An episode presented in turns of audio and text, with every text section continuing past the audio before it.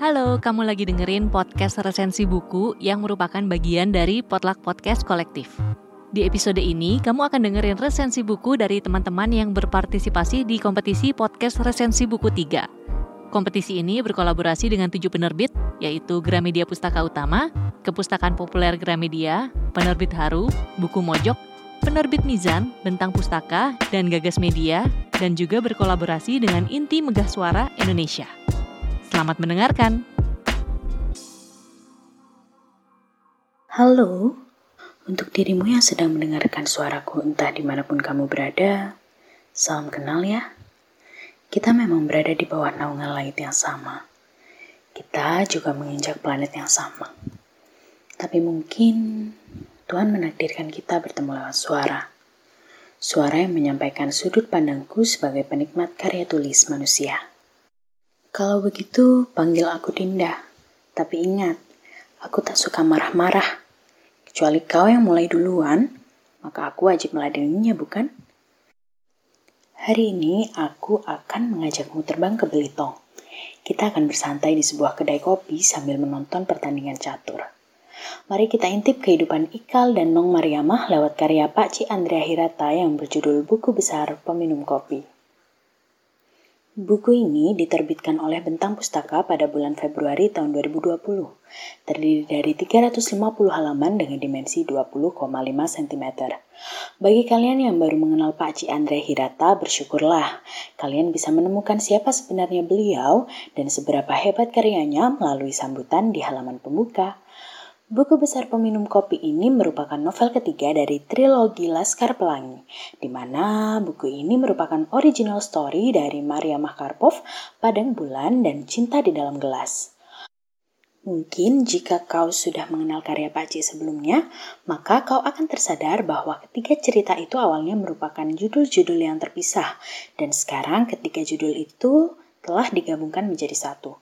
Lanjut ke bagian daftar isi, kau akan menemukan 26 judul mozaik yang unik dan sulit ditebak. Aku yakin kau akan dibuat semakin penasaran tentang isi dari buku ini. Buku ini menceritakan kisah hidup dua tokoh yang dominan, yaitu Ikal dan Nong Mariamah. Kisah Nong berawal dari kehilangan sosok ayahnya.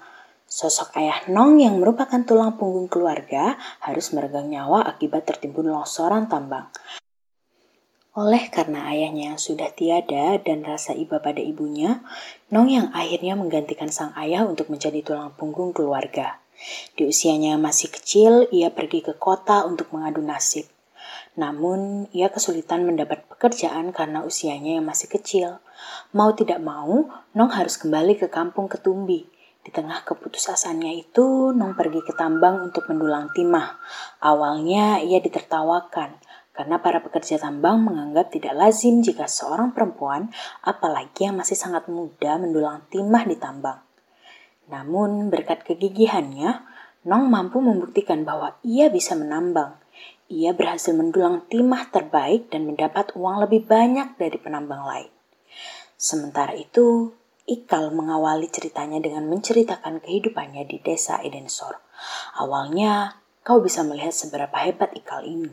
Ia menceritakan kehidupannya saat kuliah di luar negeri dengan segala pencapaiannya.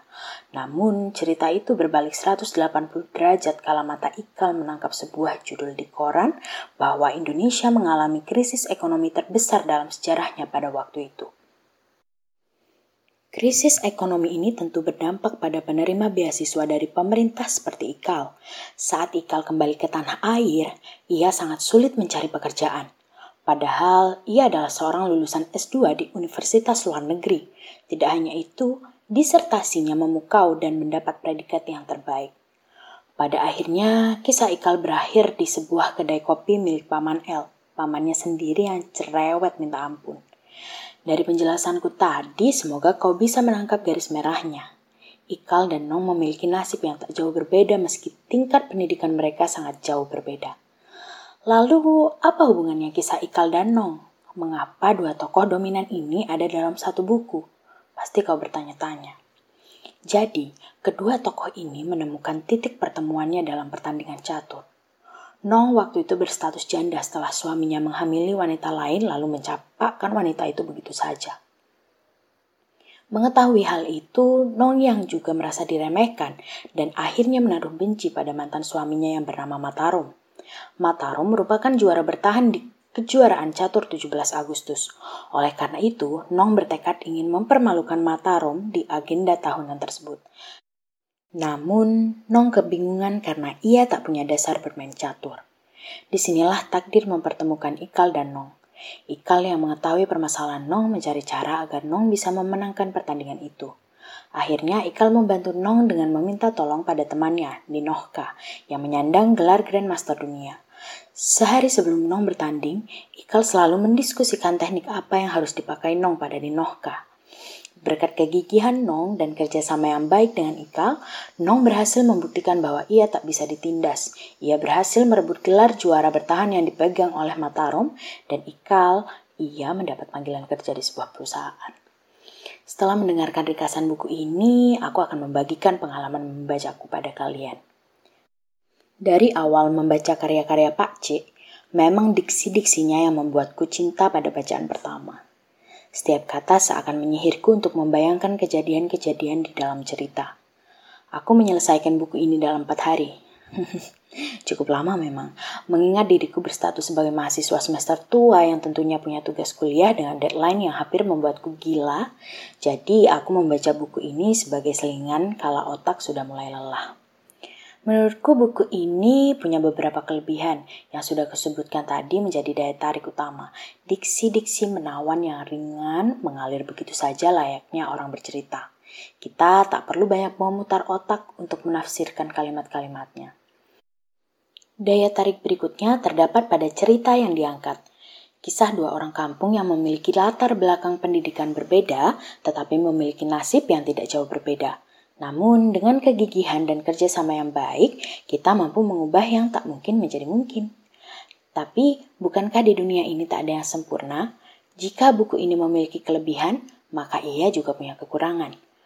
Menurutku, alur cerita akan cukup membingungkan di awal, terutama untuk kalian yang baru membaca karya Pak Cik Andrea Hirata.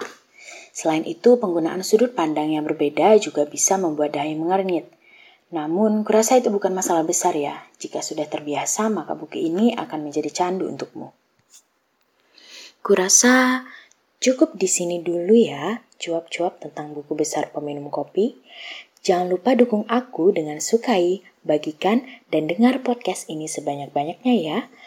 Kalau ada sumur di ladang, boleh kita menumpang mandi. Kalau ada umur panjang, bolehlah kita berjumpa lagi. Terima kasih sudah mau mendengar suaraku. Sampai jumpa. Salam literasi.